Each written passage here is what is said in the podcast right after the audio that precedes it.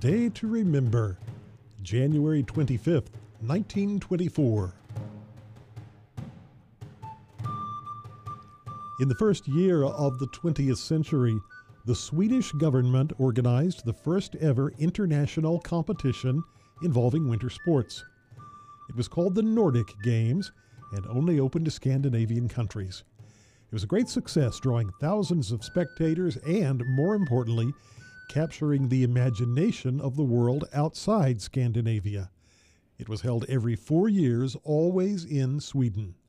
The appeal of the Nordic Games began to show up elsewhere, and in 1908, figure skating was added to the Summer Olympics in London, though it was held in October, 3 months after all other Olympic events. In 1912, the Summer Olympics were scheduled for Stockholm, and the International Olympic Committee proposed a separate winter competition, but Sweden declined to protect the popularity of the Nordic Games. By 1920, ice hockey had joined figure skating in the Summer Olympics in Antwerp, Belgium, and was wildly popular. The Scandinavians began to see some possibilities and reached an agreement with the IOC. The Nordic Games would be canceled, to be replaced by an IOC-sanctioned Winter Sports Week. On January 25, 1924, this Winter Sports Week kicked off in Chamonix in the French Alps. 16 countries participated. There were 14 events in 6 different sports.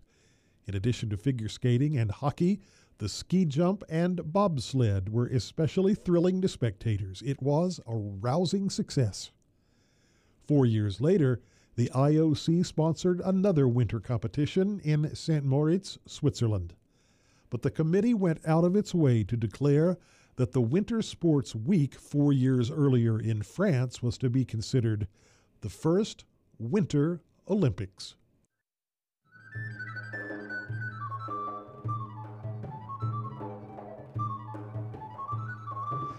A Day to Remember is a production of KUCO at the University of Central Oklahoma. For a transcript, visit our Facebook page, A Day to Remember Radio. Listen to episodes at KUCOFM.com, Spotify, and Apple Podcasts. For A Day to Remember, I'm Kent Anderson.